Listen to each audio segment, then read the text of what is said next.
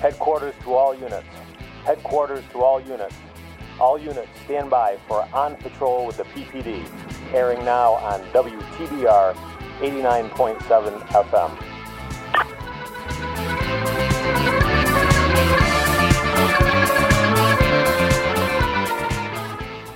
Good morning. Thank you for tuning in to another new episode of On Patrol with the PPD here on WTBR 89.7 FM Pittsfield Community Radio, simulcast on Pittsfield Community Television. Today is Friday, September 17th, 2021. My name is Mike Wynn. I am one of the co hosts and co producers of this purportedly weekly radio program. I'm joined in studio this morning by Lieutenant Gary Traversa, Cops Bureau Commander and Sound Engineer Extraordinaire. Good morning, Lieutenant. Good morning, Chief. Good morning, How everybody. are you this fine day? Doing great. Thank We you. have a special guest joining us this morning. It is my distinct privilege and honor to uh, welcome my colleague and my mentor and friend, High Sheriff Thomas Bowler, to the studio this morning. Good morning, guys. What's up, Sheriff? Ah, everything's good. How you been? I'm doing all right. Things are good. So uh, we're gonna get a check of the weather. Talk. I got a couple newsworthy items, and then we'll get to the uh, programming where we find out what's going on with the Berkshire County Sheriff's Office. Berkshire weather. WTBR radar weather for the Pittsfield area. Today, mostly cloudy this morning, then becoming partly sunny. Highs in the mid 70s. East wind around 5 miles per hour. Tonight, mostly cloudy. Lows around 60. East wind around 5 miles per hour. Saturday, partly sunny. Highs around 80. Northwest wind around 5 miles per hour. Weather forecasts for WTBR FM are provided by the National Weather Service. I think fall is here. I'm not positive, but I think it's here.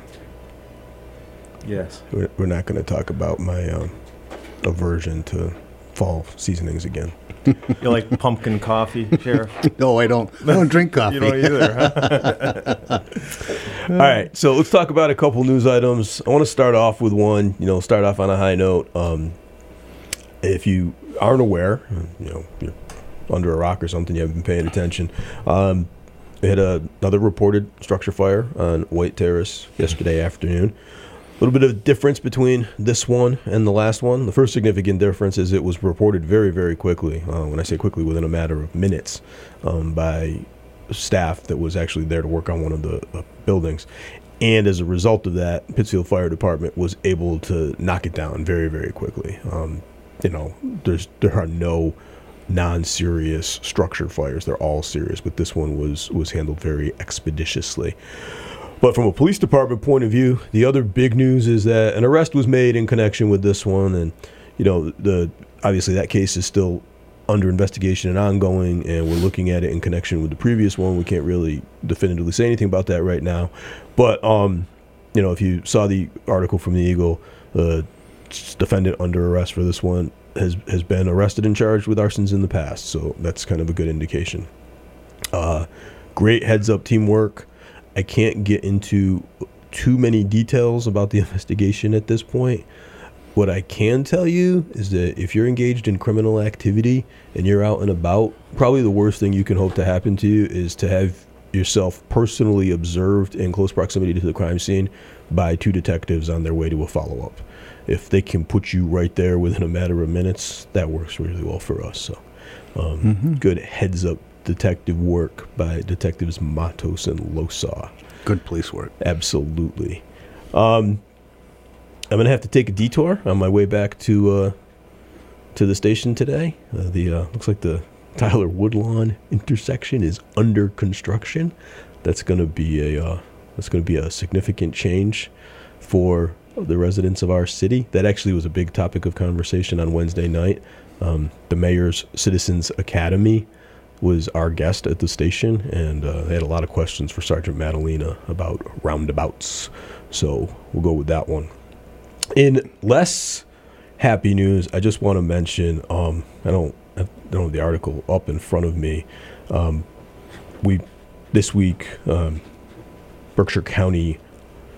I'm not even gonna say law enforcement. Berkshire County government lost a um, an unbelievable member and partner, uh, His Honor uh, Judge Paul Perachi passed.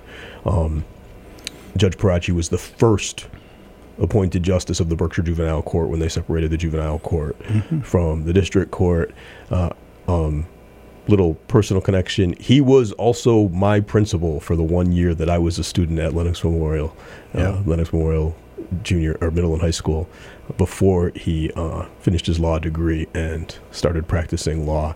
And uh, then, you know, he was the presiding justice over the juvenile court in my first couple of years when I was a police officer. So, any juvenile cases that I was involved in were heard in front of his honor. Um, staff from the judge's lobby, Julie Salatino, who is both a friend and a colleague, she emailed me a picture of the judge and I. I. It had to have been from an adoption day because he was beaming from ear to ear, and I was in the lobby of the juvenile court. Um, so thank you for that, Julie. And finally, just a, a feel good story. This has actually been run twice in the in the Berkshire Eagle. If you don't subscribe to the Eagle, go online and just check it out. Um, it's just a, a, a nice feel good story to finish the week. So in Monterey, um, two employees of the Monterey transfer station who worked together in different areas of the transfer station for six years. Um, they met at work and fell in love, and they were married in a very unique ceremony at the transfer station. Um, it's just go check the story out. It's pretty cool. um, you know, who, who doesn't love love? Congratulations. Yeah. All right. So, um, Sheriff, welcome. Yes. I, I just I want to let you know before we get to all things related to the sheriff's department that we have some more big news from the police department, and uh, either Officer Derby and I will have to come pay you and your crew a visit Sure. in, in the near future and introduce you to our newest department member, who we we hopefully I'm, I'm keeping my fingers crossed. I'm waiting for a text message from Officer Derby to find out if we can pull this uh, pull this together today. Is a four-legged friend? Yeah, if not if not today, early next week. But uh, Officer Winston, Yeah. uh, the the donation of our police comfort dog was approved by the city council, uh, accepted by the city council on Tuesday night. So Perfect. Officer Winston will be joining the police department as uh, as our comfort dog, Mm-hmm. and uh, Officer Derby will be handling Winston and uh, starting their training program oh, and good. Uh, we'll be getting uh, we'll be getting Officer Winston out in the community as soon as they're trained to the point where they're they're ready for observation time. Fitting name. Um, and at the suggestion of um, my classmate Sergeant Mark Strout, Officer Winston has been named in memory of our departed comrade, Lieutenant Michael Winston. Yep. Um, it's just you know it's a it's an awesome tribute to to Mike, um, and you know I just I'm very excited about this project. it's a perfect fit. Yeah. All right. So sheriff, let's. Uh, Yeah. Well, let's let's st- tar- start just for a community update because you were telling me on the way, and I don't want to spend a whole lot of time on this. Yeah. You have an outbreak uh, among the population in the facility, both Mm-hmm. staff and inmates, but. I, I liked your analogy. It's kind of like a, a, a wildfire. If the wind doesn't pick up, it's okay, Yeah, right? this, yeah, it's like a little grass fire we're we're tending to right now, and um, we're hoping that the wind doesn't pick up and, and, and it takes off. But you know, I think on the onset, as as you know, for 18 months, almost 20 months, we kept this at bay out of our facility. Um, I think during that time, when this the outbreak started uh, way back in February of last year, we had uh, one one case throughout the entire 18 20 months and um, that was an individual who came from another facility and he was already quarantined for 14 days and he was all set to go to a different program another facility and we tested him and he showed asymptomatic he showed, he tested positive but he was asymptomatic.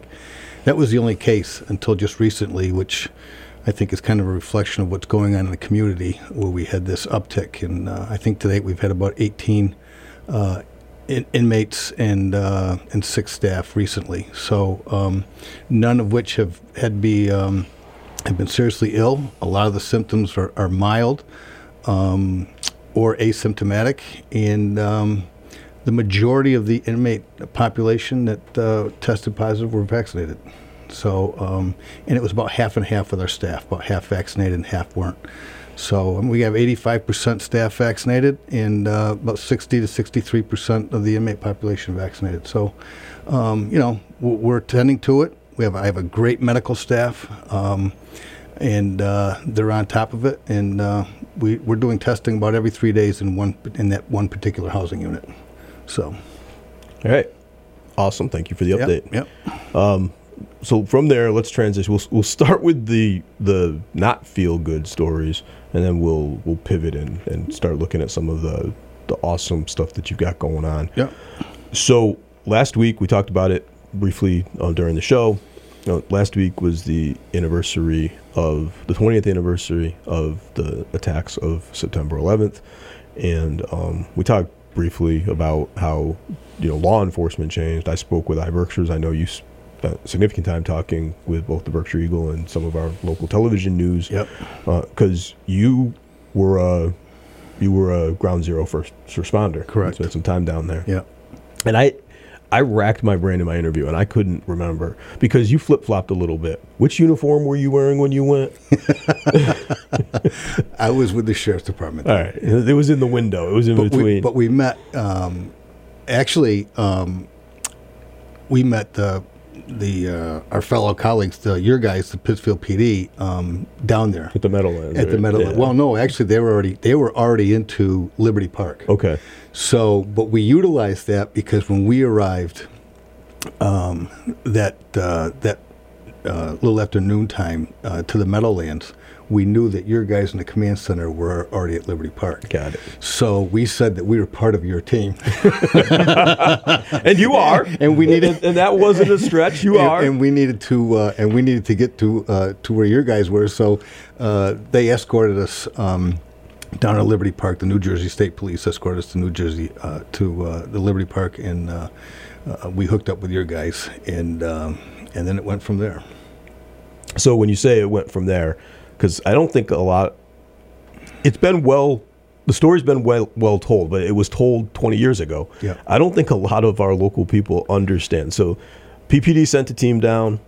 P, the sheriff's department sent a team down. PFD was activated through the urban search and rescue teams. Correct. They were down there on the task force. Yeah. But when you got down there with your vehicles and, and our mm-hmm. you know the previous command center in Liberty. Park, what did you do? Well, at first we uh, we couldn't do anything because being on the New Jersey side, the state of New York had not asked or requested assistance from New Jersey um, yet. So we were kind of just in limbo for a little bit, and then uh, the Marine unit for um, New Jersey State Police had stopped over at Liberty Park. so we hooked up with them, and they took us out on the water, but they couldn't bring us to Ground Zero. They were under strict orders not to uh, to uh, go near ground zero. So we, we went over by ground zero uh, on the water side, and um, I mean, you could just see uh, from the water. There was a, you couldn't see a whole lot because of all the smoke and the dust that was still uh, in the air. Um, but uh, we were able to get dropped off and hook up with the Nassau P- PD, Nassau County PD, which was just uh, down from uh, Ground Zero. And talking with them, they were able to drop us off. Uh, they gave us a ride back over to Liberty Park. We got some of our equipment, and uh, they brought us over to Ground Zero. Um, once we got to Ground Zero, we were brought around to the front of the John Hancock building and uh, or the American Express building, and um, we hooked up with the captain of, of the NYPD that was in a command center, and uh, we explained who we were and that we were there to help and assist in any way we could. And uh, he had a plainclothes detective take us down through uh, and around and up into Ground Zero, and that's when uh, our eyes were open, wide open. Uh, it was like walking into a war zone. As a matter of fact, I It was a war it zone. It was. And I, I walked. I looked at Dave Sinopoli and just said, you know, this is a war zone. And it was. Um, now this is Wednesday afternoon, mid afternoon, early evening. Yeah, about about three thirty, four o'clock, and uh, maybe a little bit later. And uh, you know, there was it, there was just uh, there was still flames.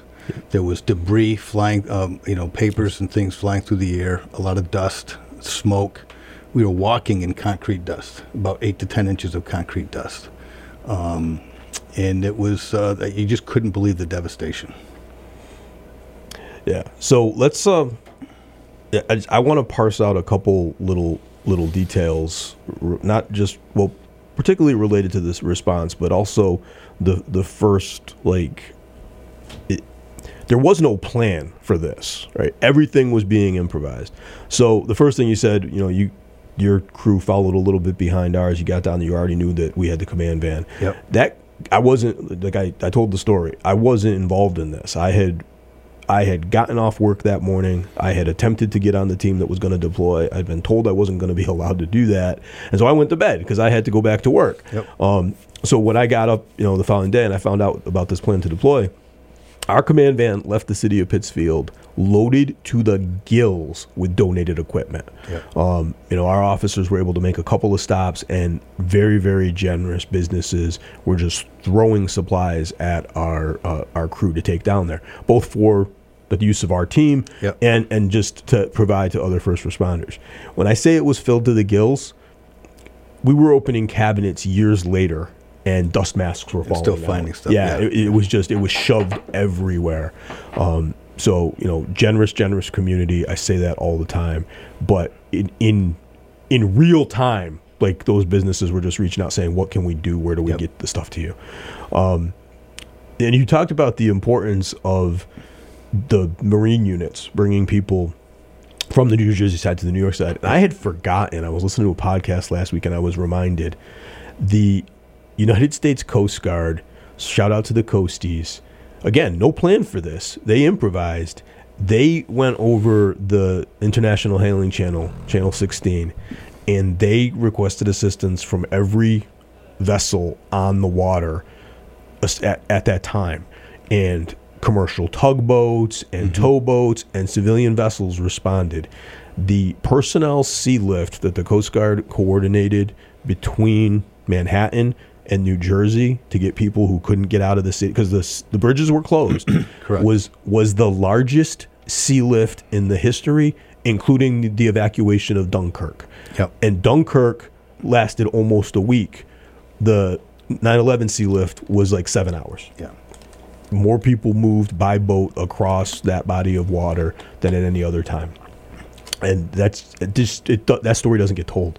So shout out to the coasties and to all of those people who answered that hail and uh and and sailed into harm's way to help.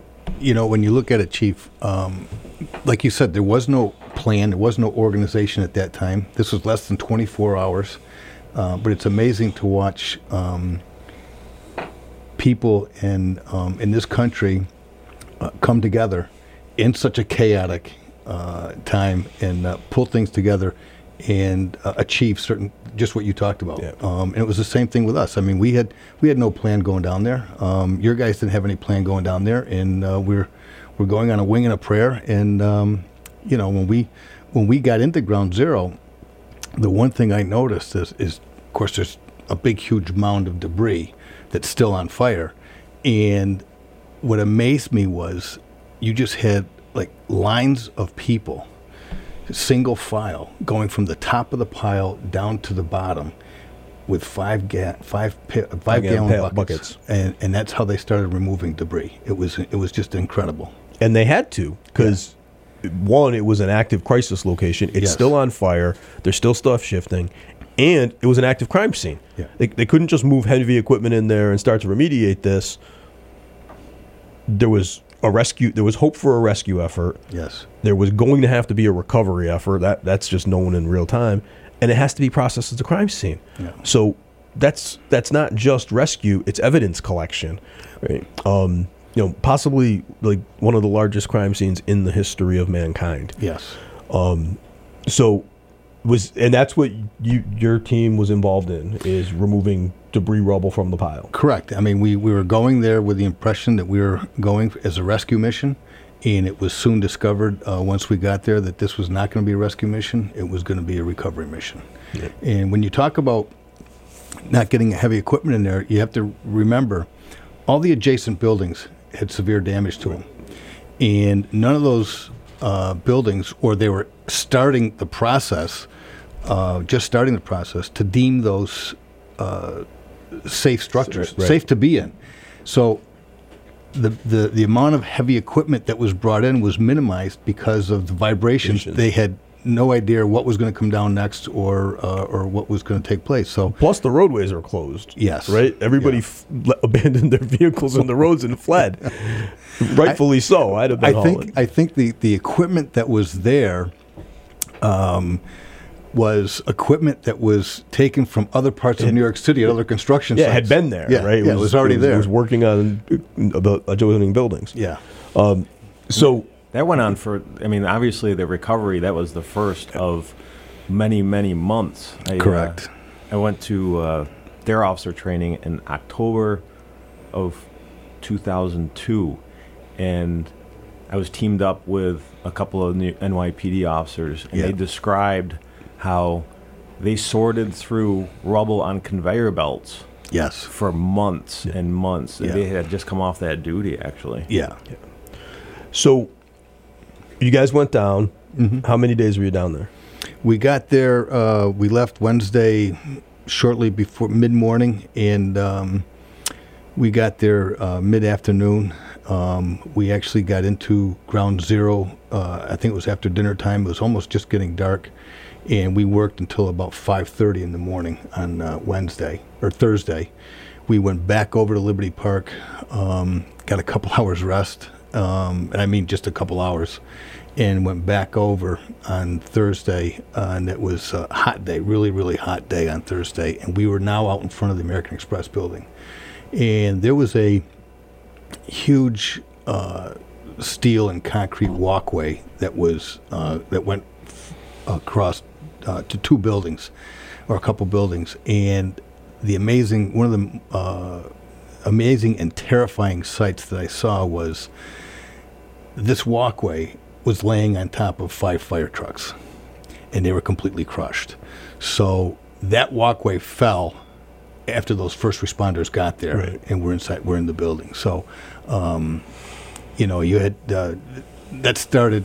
I mean, we were already an emotional roller coaster from the night before, but that just started the day off again, um, knowing that those were the first responders that went to, entered those buildings, um, and their, their, their, their rescue trucks were underneath that, that walkway. So I just want to pick up on that for a second because it, it's well known in public safety circles, um, first responder circles, because our the way we operate has changed dramatically uh, since September 11th because of lessons learned on September 11th. Correct. So a couple things that are like in the after action reports that you know you can see the result of it or the impact of it. But if you're not in public safety, you may never have, have heard this definitively.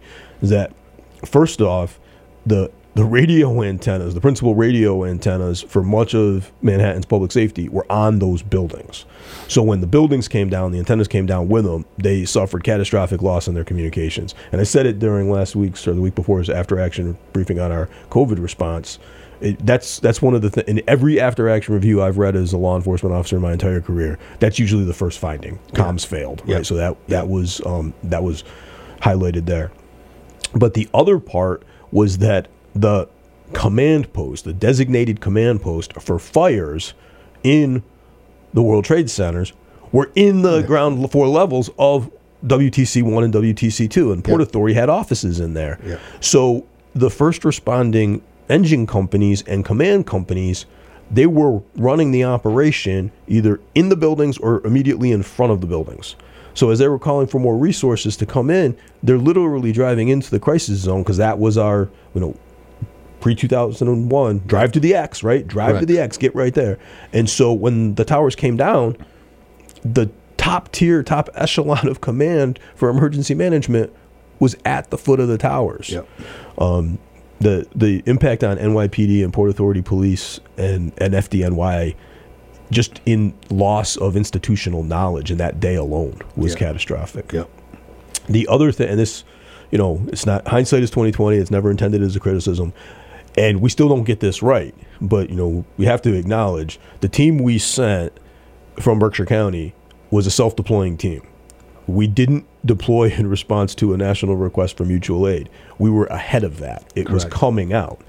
And the lesson learned is there was a reason people were getting held up at the Meadowlands and at Liberty Park because FDNY, NYPD, and New York Emergency Management didn't have time to develop a plan for where they were going to come. And so one of our takeaways is, you know, it, you can you can initiate your unrequested response, but don't go to the crisis, right? Right. It- start you have to know where to go. Yes. Um, and so one of the things we we consistently try to do, even on small scale operations now, Lieutenant, Lieutenant will tell you if when I come up on the air, uh, my first question is going to be, where is your command post and where is our designated staging area? Yep. Uh, so, you know, our resources are not crowding to the X because we don't want to suffer that type of loss uh, as we as we learned from this. And, and you're right because there was no request to, for aid. Um, I arrived to work Wednesday morning, and Jack Quinn came to my office and said the sheriff wants you and six other guys to go to Ground Zero. And I just looked at him and I said, "What? What? and uh, that's how it took place. Yeah. And we picked a team. And to your other point earlier about donations, um, you know, we went to Walmart and the, to get some supplies, and they just filled up. Walmart was just so d- generous. They just filled up the uh, the carts with any equipment that we needed and, and supplies, and it was, uh, uh, and off we went. So, you know, and a- again, we can never we can never overemphasize how generous our local um, stores and, and businesses are, because very very simple. Again, lessons learned. Now we have a plan for some of this stuff. In the early days of COVID, when I went over to Second Street Yeah. to run the emergency operations center and coordinating center out of there, um, we were getting phone calls. You know. Home Depot has masks and they're selling them. Blah, blah. Yeah. And so we very quickly made calls to essentially every business in the city that had PPE. And we just said, listen, if, if you get shipments of that, let us know first. Yep. Um, and and they, they didn't even think about it. There was a couple times that the crew from Second Street, we just went over to Carr Hardware and we were like, yeah, we'll take all of that. Yeah. and, uh, you know, Yep. we, we paid for it, but we were Yeah. like, yeah, before that goes out just to the general public, we got to make sure we can get that to uh, first responders Yeah. and medical personnel. So uh, getting back, so we worked on uh, Thursday and we ended up coming home Friday. Um, basically, I think your guys stayed longer. Okay. We came home at the request of the sheriff only because of a particular incident that took place on that Thursday afternoon. And uh, if you don't mind, I'll just No, describe. Okay. So uh, it was kind of a, when I look back, it was uh, just, uh, it's kind of a funny story, but it was absolutely terrifying at the time when it when it unfolded we had been out in front of the American Express building uh, all afternoon, and it was hot. It was a very, very hot, hot day, and there were hundreds, hundreds of um, of rescue uh, personnel, emergency personnel out there working on the rubble, um, and that was just one location. All around the 16-acre site of of the uh, of the towers, there was these same crews and emergency response w- were taking place, and in some of the adjacent buildings, they had triage centers. And one of the amazing things uh, that I found, Gary and Chief, was that the triage was set up fairly quick in just 24 hours because I didn't see any triage the day before, the night before. But in some of these uh, uh, buildings, these adjacent buildings and their lobbies, they had a tremendous amount of clothing, food, supplies, water, and uh, PPEs, uh, which were which were uh, you know the masks, basically a lot of masks and, and, and other protective equipment. Um, and they were there to triage because of the smoke and dust so that you could replenish and refresh your masks and also get your eyes and, and uh, your eyes washed out and any other minor injuries that you had tended to. So we were in this American Express building and or out in front of it working all day and it was it had some damage to it and it was some debris that had been falling while personnel was out there working. So we went inside about mid afternoon, uh, late afternoon, and uh, we were uh, getting triaged. We had got something to eat, uh, uh, got something to eat. We had our eyes washed out, changed over our masks, and uh, there was uh, hundreds of people outside the building and hundreds of people inside the building. And I took the time to sit on some marble steps, and to, I decided to call back the superintendent, Superintendent Quinn, just to check in with him. And I watched this individual come over and lock to the right of me the two doors going out in front of the American Express building. There was a revolving door there, and then it had two doors on either side of it. And they locked those buildings and uh, those doors and secured them somehow. I don't know if they didn't. Have, I don't know if they had an actual key or not, but they secured those doors because debris kept coming down out in front of those doors, and they didn't want anybody to get hurt moments later, as I'm on the phone with Superintendent Quinn, you hear this loud scream. And uh, it was around the corner, and it was someone was yelling, It's coming down. And then you just saw a swarm of people running to those doors, screaming, It's coming down, everybody get out. But those doors were locked. And of course, naturally and instinctively, we just got up and ran with the with the crowd. And I, I'll never forget this poor fireman was running in front of me, and there was an inch of water all through the whole lobby. And he was either pushed or he tripped and fell, and he slid right across headfirst into the doorway. And uh, people couldn't get out. And uh, the, obviously, the fear was that this, this building that had damage to it was now coming down. So people started kicking out the doorway windows. They were kicking out the big, huge picture windows in the front of the building, jumping out onto the front yard or the sidewalk. Um, they kicked these doors out, and I remember the um, the cross arm on the door. You had to go underneath that. All the windows were kicked out, but you had to go underneath that. And my back had been out uh, the whole time I was there. I, I left with a bad back, and I remember bending down, trying to go underneath that door. Now I never hung the phone up with Jack, with Superintendent Quinn. It was still on the phone. He could hear all this going on, and it was just people screaming and, and exiting as fast as you can. Well, I got pushed and I slid across the sidewalk, and um, of course, I'm laying on the sidewalk, people are running over you, and I'm trying to look up at the same time to see if the building's actually coming down on top of you. Dave Sinopoli and Darren Lane came running back, and they grabbed me by the arms. They picked me up, and uh, we everybody ran to safety. Um, but I remember people jumping under uh, equipment that was lining up coming in now on Thursday was lining up on the streets. People were jumping in under equipment, jumping into adjacent buildings just because they thought this was the building was coming down. So we got about four blocks up, and the building was still standing, thank God. And um, the phone rings, and it's Jack, the Superintendent Quinn, and uh, he's he said, What the hell is going on? And I said, Jack, we were in the building and everybody thought it was coming down. He goes, I know. I'm watching the live feed on TV right now. So as we were talking, and then he's also watching the news, he's watching it, everybody exit the building in, in uh, complete fright and, and, and frantic. And, and uh, it was after that. Um, he called back uh, later on, a couple hours later, and said, "Look, at the sheriff said it's too dangerous down there. He wants you guys out of there." So, so we stayed uh, until that Thursday, uh, Thursday night, and um, and then we uh, stayed overnight Wednesday, uh, Friday, and came home sometime during the day on Friday. All right, one last question because we got to go to a station break here. Were you there when the president was there? No. no. What day was that? I don't know. No. All right. So I don't know if I knew that story about you being in the American. Well, there's more to it, but I can't say it on the radio. Yeah, I, am sure. I'm sure. there's, there's more that was said over you, the phone. You, you, and I have lots of stories like that. Listen, let's uh, do our station identification break, get another check of the weather, listen to some PSAs, then we'll come back and we'll change topics because this one's getting kind of heavy. Yeah. Berkshire weather. WTBR radar weather for the Pittsfield area. Today, mostly cloudy this morning, then becoming partly sunny. Highs in the mid 70s. East wind around 5 miles per hour. Tonight, mostly cloudy. Lows around 60. East wind around 5 miles per hour. Saturday, partly sunny. Highs around 80. Northwest wind around 5 miles per hour. Weather forecasts for WTBR FM are provided by the National Weather Service. Support for WTBR comes from Greylock Federal Credit Union, proud to support high school arts and sports programs to help our community thrive. Greylock Federal, with locations throughout the Berkshires and online at greylock.org. And from BFAIR. BFAIR is one of the largest premier human service agencies in Berkshire County. If you're looking for services for a loved one or are interested in caring for the people we support, visit bfair.org today for available opportunities.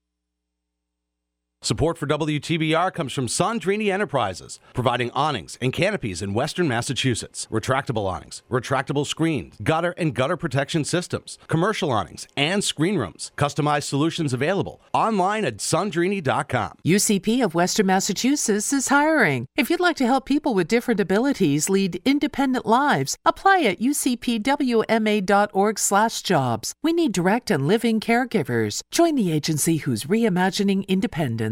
Support for WTBR comes from Berkshire Community College. BCC provides access to higher education to everyone in Berkshire County and beyond, offering more than 50 high quality programs, small class sizes, and an affordable education to help their students of all ages achieve their dreams. At BCC, their middle name is community. And from County Ambulance, providing quality, professional, efficient medical care and medical transportation services to the citizens of Berkshire County. Online at countyamb.com. Well, Krista, I, Chief, there's a uh, an announcement here. All right. that, Uh, I've been there's a note here that uh, with the request to read and publicize the Festival Latino of the Berkshires uh, to be held September 25th from noon to 6 p.m. Uh, in Great Barrington. In Great Barrington. In Great Interesting. Barrington. Yeah, um, on Main Street, uh, on Town Hall in St. James Place. Um, and there's also, uh, I guess, that same, uh, or happening simultaneously, the Hispanic Heritage Celebration, folkloric ballets, ethnic food, music, crafts, Spanish practice, which is a non alcoholic family event. Date and time again, just so we make sure we get it out there. Uh, September 25th, Saturday. yeah. 12, 12 to 6. All right. There you have it. Awesome. All right. All right, so we're back. Thank you again for tuning in to On Patrol with the PPD. If you're just joining us, we have in studio this morning uh, Sheriff Tom Bowler from the Berkshire County Sheriff's Office. He has been um, regaling us with tales of his response, uh, part of a joint effort response down to Ground Zero on September 11th or immediately following September 11th. But I think it's time to change topics because, damn. Yeah. Yeah. yeah. I mean, we didn't. Yeah. You know, uh, we didn't even go into it. It's uh, I've, we've already done this with other uh, at other times with uh, other media outlets. But I mean, th- when I talk about emotional roller coaster, I mean the the pain and suffering that you saw on first responders who initially responded and had still been there. Um, they were the survivors of the of the uh, Attack. of the attack and but did not want to leave. I mean, we were only down there for two and a half days. Our portion and our, what we did there was was very small compared to what these are the true heroes, the guys who were there from the onset and did not want to leave until they were uh, hope with hopes of recovering their their, Their fellow brothers and sisters, Yep. yeah. And, uh, And- it was very, very. Uh, it was tough to see. I mean, uh, those those those are the individuals that are true heroes. and, and we can't not we can't not recognize this right the lasting impacts and damage done Yeah. to those men and women who are on that pile um, you know the the 9-11 related illnesses the Yeah. the incidents of cancer are just astronomical um, and so the impact isn't over right No. this, this can be felt for generations to come Yep. all right. So, related to that story, but on a high note, as again, you know, I've said I, I did not respond to to New York. Um, we were doing homeland security type stuff closer to home, but I will say that one of probably one of the biggest honors of my time as the chief was being allowed to sit and listen to some of the stories when our crew would get together Yeah. on on the evening of September 11th, and um, you know it it wasn't something that was like widely known. I don't I know it wasn't in the PPD. I don't know what it was like at the sheriff's office, but for years the the sheriffs and the officers who went went together and worked together would get together in the evening, and I was fortunate enough to garner an invitation to many of them, and just you know sit in a quiet local establishment, share some beers, and Yep. tell stories. Um, so Yeah. yeah, thanks for that. Yeah. All right, um, sheriff's department has. A, a, I have to ask you a question. This is this is related to the post commission. Oh boy. That's your field, not mine. Did, did you see the letter? no. Did you see the letter? Okay, so the post commission. Uh, two, two big things with the post commission. One, this week the media release came out. We have named the executive director. The executive director of the post commission has been uh, picked. Uh, Director Zuniga starts Monday. Mm-hmm. So we're moving in the right direction. But for the last month, month and a half, my involvement in the post commission has been about the development of the joint use of force regulations between the post commission and the municipal police training committee. Mm-hmm. And so we reconciled the draft documents and then we had to have a public hearing. And that was two weeks ago on a Friday. Yep. And then after the public hearing, we had to solicit public commentary either in the few comments that were made during the hearing. I didn't have the ability to attend that hearing, I was out of the state, or via written testimony. And so we got about a dozen submissions for the written testimony. One of the submissions was from the sheriff's office. Now, it, I'm not being critical, but I had to mm-hmm. point this out to my colleagues. The, or from, not from the sheriff's office, from the sheriff's association. Yep. Some of what the sheriff's association included in their written testimony was very germane, and we accepted those. But honestly, the biggest portion of that letter was they wanted the word law enforcement, or they wanted any mention of the word police changed to law enforcement, and they wanted any mention of the word department changed to department slash agency slash office. Office. yeah, And- I haven't seen the letter. And so the first thing is those portions in that language taken directly from the statute. We can't change the statute. Right. But my fellow commissioners are like, why? And I was like, because they're sheriff's deputies and they work for sheriff's offices. Correct. And and uh it's like, but it's not the sheriff's department. I was like, no, No. no, it's the Berkshire County Sheriff's Office. they, they changed that a while back. I think prior to um, even when uh, prior to me being elected sheriff. I mean, it was always referred as the sheriff's department, and uh, and then it became the office of sheriffs. Yeah. So um, I haven't seen the letter. Uh, apparently some of your colleagues have strong feelings Yeah. about those terms. Yeah. strong feelings because Yeah. that probably there was probably 17 instances of them redlining the regulations to ask for that change. Yeah. You know, I think I think the bottom line is is look, you take a look at um, and some and some counties are different. We have a very good relationship, Right. working relationship between the two offices, and there's no real territorial boundaries other than the fact that we're here as a support network for you guys, and and, and we, you guys have utilized us in, in many ways, and we, we work together very very well. That's not the case in other parts of the state, in the Commonwealth. Um, and that's not just with the sheriff's departments. That's with with local, it's with police. local PD and state police and, and other law enforcement organizations. We're blessed out here. We are. I mean, we have a very unique situation out in Berkshire County where the, the collaboration and uh, the relationships that we have, kind of personalities are set aside, and we just help each other out and we do our work. And we work very hard to maintain that. Correct, correct. And when when you think about it, we do it so uniquely because of the fact we're so far away from the eastern part of the state. We are the furthest boundary, the furthest county. We're 900 square miles of, of mountain range. Um, we are a small population. There's 30 towns and two cities, about 140 something thousand uh, uh, people, the residents here. We have to take care of ourselves because nobody's coming to help us out. So it's it's funny you said that because one of the um one of like the first responder organizations that I follow online, they're they're really focusing a lot of attention on off duty interventions and off duty care. And their tagline is no one is coming. Yeah. Right? Like when when bad stuff happens, you have to be self-sufficient. You have to be able to take care of the initial response. And we were talking about when I was working over out of Second Street, you know, we stood up the EOC because of the pandemic, but we had the misfortune of also having to operate during the civil unrest of mm-hmm. the spring and summer of 2020. And so I was also, you know, coordinating across the state and, and managing that. And although we didn't have a lot of local activity, we had a couple, a handful of peaceful demonstrations. We had to monitor what was going on elsewhere in the state. And we had to have a plan for that. Right. And I was in a statewide chiefs meeting, and you know, no no disrespect, they had their hands full. But the colonel of the state police and the commanding general of the Mass, Mass National Guard were like, "We're not coming." Yeah. And I was like, "What do you mean you're not coming?" right? Like they were busy; they had other stuff going on, so we had to pivot and we had to come up with a plan.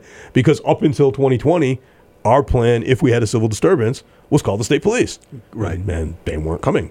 Right. So- And but it's but look at it's been that way whenever we had a situation that required um, uh, further support, whether it was for the state police, m- mostly the state police.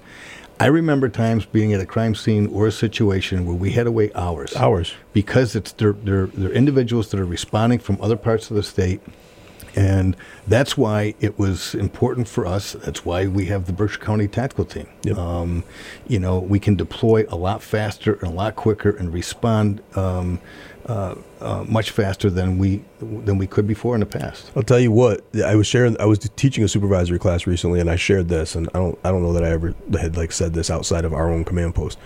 Couldn't have been 2020 because of the pandemic. So it had to be July of 2019.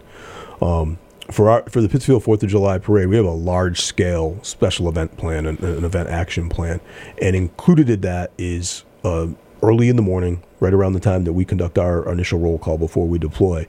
We have assets from the Massachusetts State Police um, explosive ordnance disposal team, the bomb bomb Right. squad, and they send the techs out with the dogs, and they you know they do a perimeter operation for us before we lock it down. And prior to 2019, the event action plan was, God forbid, we had an incident where there was a suspicious device and or an explosion that the troopers who were here in the morning, although they would leave us to head to Boston because they had to be at the Esplanade, the, the plan was they would recall and they'd come back. Now it's a long time to think if your bomb squad support is coming from Boston, but that was the plan. In 2019, that was not the plan. Our on-call bomb squad was coming from Albany. Yeah. Right? They just Yeah. they, they they couldn't come back. Yeah. so Yeah, we had. Uh, I will say this: uh, over the in the past 11, 12, even fifteen years, um, the sheriff's office relationship um, with the state police has has been tremendous. Yeah. I mean, we've we work very very well with both um, uh, barracks, the one in Lee and in, in Cheshire. Um, I mean, you've got key personnel on the law enforcement task force. We right? do. So they couldn't. We do. I mean, they couldn't staff the task force without some of your people. No, so uh, our relationship has grown, and uh, I think there's a, a great deal of uh, collaboration and camaraderie between all law enforcement here in Berkshire County. It's been it's been working well. Absolutely. Yeah. All right. So, positive note, high note. Um, you got the sheriff's office has an academy going. We do. We have nine uh, nine cadets. We started out originally with twelve, um, uh, and it was difficult. Uh, when we first put out the applications, um, we sent out. Uh, we had, I think we sent out about 30, 36 to thirty-seven uh, uh, letters to those that applied in, in, in the past, and uh, we had eleven responses.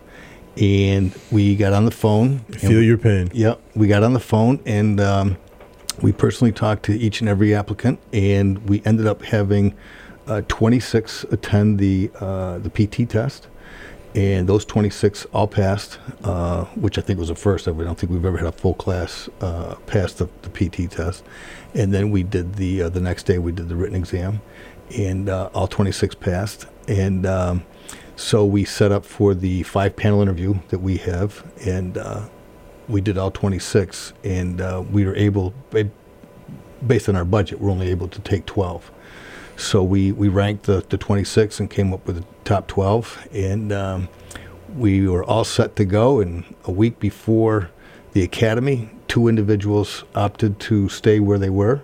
Um, you know, they were offered more money to stay um, with their uh, with their uh, pr- uh, present employer, and then uh, we started the academy with ten. We lost one through the academy, and uh, continued on. We have nine to this date. So I think we have four weeks left, three and a half, four weeks left in the academy. There's a nine-week academy, so they're doing very, very well. So I've had limited exposure to Corrections Academy in the past. I've supported uh, Yeah. some previous corrections academies elsewhere with some, you know, subject matter expertise and stuff like that. But I, I have to say that I am much more knowledgeable and informed about the Sheriff's Office Corrections Academy now because you've been your team has been telling the story pretty much from day one. Yeah. You know, if you follow your social media channels, Yes. you can like I know that they're doing their defensive tactics and live fire firearms training, and Yes. uh, they had a really good week.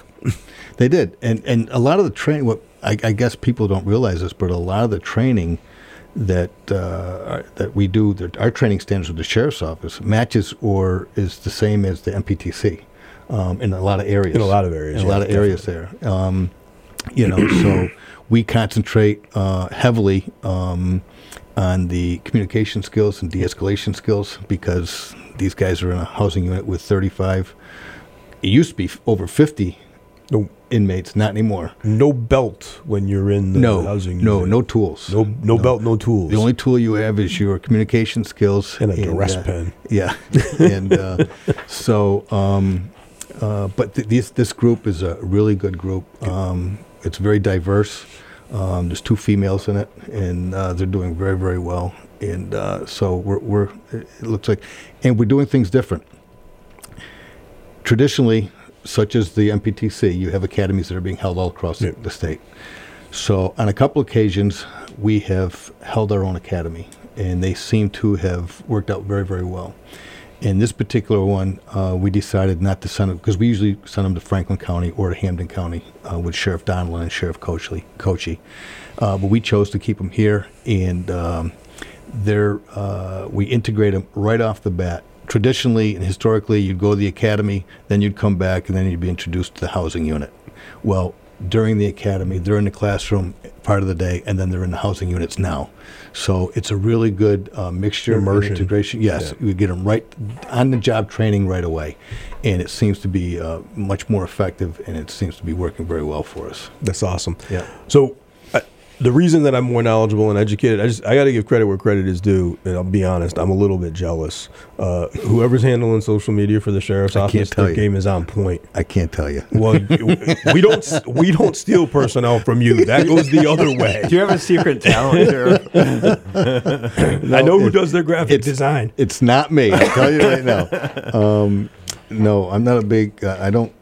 You don't see me much on uh, my. I mean, my own Facebook page. I don't. I, You got a bunch of pages. yeah. I thought I had a lot of pages. He's got a bunch of pages. So, um, but no, uh, the the individual we have does a fantastic job, and uh, he's he's uh, very very well versed and educated in social media. We're actually he's going through a training right now with it as well. So he's actually well, you know who he is, Chief. I'm not. I I, I know. Who I it know is. who it You is. I mean, he, he he's um, he has uh, helped uh, solve some of your major crimes. I'll tell you. I'll tell you what he um because he he posts. I mean, he he does a lot of stuff for a lot of different things, and he posts content all the time. But one of the th- things I'm jealous of is the imagery is always really really quality, and it's fast. Yeah. And on September 11th, he texted me the graphic image that I put up on our page. Yeah. It- it- like I couldn't have done that, right? Yeah, I mean it's no secret. It's Officer Gaylord, and he does a great job, and uh, he's taken uh, he's taken our social media to another level, and uh, he does a great job with it. But he has been instrumental with you guys on several of your um, major crimes, Yeah. and uh, actually a couple of homicides that he has helped um, produce some evidence for, and uh, he's he's a great asset. And he's been on the show before. Yeah. Yeah, Yeah. His game, his social media game is on point. yeah, So yep. So shout out to uh to Jacob Gaylord. Yep. And not just for law enforcement, right? He's he's now the county coordinator for the law enforcement torch run. Correct. So Correct. all right. This has just been flowing. Uh, we we're coming up on our last several minutes now. Before we came on the air this morning, Sheriff, you were telling us about a unique program that your crew is running out of Second Street in what was my command post. Still is if you is, need it. But is now a community engagement center. Listen, right now there's a film crew in there. Oh. They've taken over the rotunda at, Se- at Second Street. Ask them to shoot So, some. ask uh, them to shoot some images of our command boards. Um, so we have. Um, you're always welcome. You know that. Um, that's the ideal location It- for for a command center. Uh, and, it's a uh, very good location. yeah, I, mean, yeah. I mean it, it. Look, I, I was blessed to be able to pivot and move out of and move into there and get some stuff done very very quickly, and I thank you for that. Yep. Um, but it, you know, it would. There was some challenges getting some tech in there. Sure, It, it- sure. It's a it's a Civil War era building. It's an old building. it is an old building. Um, But tell us about the food program. Yeah, we have a uh, uh, Berkshire Health Systems, Fallon Health, and Mass Health have been for the last three years have been running a wellness program, and uh, they've actually ran the. They had a dry storage. It's a food bank, and they had it out of five ten North Street, and um, so uh, somebody at BMC. Um, said, "Why don't you see if you can get the sheriff's office involved? Because it's a countywide, it's a countywide project." Um, so they contacted us uh, a year and a half ago and asked if we would be a partner in this. And um, as soon as I saw what they were doing, it was a no-brainer. We said, sure, we'll help out in any way we can. And uh, so basically, what has happened is that the food bank or the food storage, has dry storage, has moved from 510 North Street to my basement in the in Second Street in our uh, the old cafeteria, um, dining hall down there, and uh, we are. Uh, the object of this is to take those patients affiliated with Berkshire Health Systems and Mass Health and Fallon Health that are constantly um, in the system. They're either at the doctor's office or they're at the emergency room on a continual basis. Their hope was to get these individuals on a good wellness food diet program uh, because many of their, their ailments and or uh, illnesses is food or diet related. So um, we are actually cooking uh, medically tailored meals. The nutritionist that we have at the jail is the same nutritionist we have at Berkshire Health System. So it was really easy, an easy uh, fix. So we uh, work with Berkshire Health Systems. We work with Fallon Health and Mass Health, and we have a uh, about 200 individuals countywide. And this is when I say countywide, we're going from Vermont to Connecticut, and um, these individuals we're providing medically tailored meals for these for some of these individuals and we deliver those frozen meals to them on a weekly basis so they have a whole week supply. And um, it's been going very well. We did this through a grant and uh, it's growing week by week. It's growing. That's awesome. yeah. So it's been uh, we'll have some type of uh, announcement or uh, address on it it's in the very near future. Who would have thought that those bad uniformed gun carrying sheriffs would be, you know, feeding the masses? Yeah, I know, and it kind of fo- it, it, it flows in. It fits with the aquaponic program that we have up at the jail with the greenhouse. Lettuce. Lettuce. Lettuce. I will tell you by the end. Of, well, we we kind of secured. Um, we have some uh, possibly towards the end of uh, in in end of October. We may have the governor showing up, coming up to see our facility, the greenhouse, uh, which is by state inspectors. Has I just want to throw this out there has been deemed probably the cleanest greenhouse they've ever seen. So I've never seen so much lettuce in my life. yeah, I mean, so but we are almost to the hundred thousand mark of heads of lettuce that we have delivered throughout county, throughout uh, with with the help of uh, the South Congregational Church and Berkshire Bounty. Uh, That's awesome. Throughout, throughout. Uh, um, I mean, we can grow. I mean, we can grow twenty four hundred heads of lettuce in one grow area at a time. That's amazing. So. All right, we're nearly out of time. We've Yep. we've talked about it briefly on the program in the past, but we're running we're running out of time, so now I need to start talking about it on kind of a constant basis. Uh, formal invitation from the police department to the sheriff's department. Um, the week of Columbus Day, so the week of October 8th, has been declared uh, National Faith and Blue Weekend. The national organization Faith and Blue has requested through the Mass Chiefs of Police Association and the Mass Major City Chiefs that all Massachusetts law enforcement um, or police departments participate in Faith in Blue this year. We've agreed. We haven't worked out all the details yet, but I've reached out for um, our local faith leaders. I've had a little bit of back and forth with St. Stephen's, which is easy because that's my congregation. We're waiting to hear back um, from some of the other members of Bio. We've got a special invitation out to um, the Jewish community, and we'll be putting more information out in the next couple of weeks about what will be happening in and around law enforcement for Faith and Blue Weekend. It's from Friday through Monday, so it's not um, you know it's not one thing; it's a series of events. Yep. I'm thinking about hosting a um, book reading or a reading club sometime during the weekend, um, possibly related to that. We'll probably have to do it outdoors. Okay. Uh, but if the sheriff's office would like to participate, it's coming up. Yep. Lieutenant, do we miss anything? I don't think so. The, you know, the only, uh, I guess, related to your discussion about the career fair and, and the COs, Mm-hmm. do you have any uh, other positions that you want to, that are open that you want to speak of, or The only things we were, uh, the, the three areas or departments we were looking for was medical, uh, which we, we've just recently, uh, we've just locked in two nurses, which is a big plus for us. Um, case management, we have a number of applications uh, that came in prior to the, the job fair and at the job fair. So we're going to be looking through those and uh, in COs. Uh, we're looking to, um, just want to put out there, I mean, we're looking to run another correctional officers academy in January. So if anybody's interested, Awesome. contact us. Cool. Great. Sheriff, thanks for coming in this morning. Thanks We for having me. appreciate it. You're Yep. always welcome. Thank you. To our viewers and listeners, thanks for tuning in to another new episode of On Patrol with the PPD here on WTBR 89.7 FM, Pittsfield Community Radio, simulcast on Pittsfield Community Television. Join us next week for another new episode. Until then, be safe, be well, and be kind. We are 10 8. Good.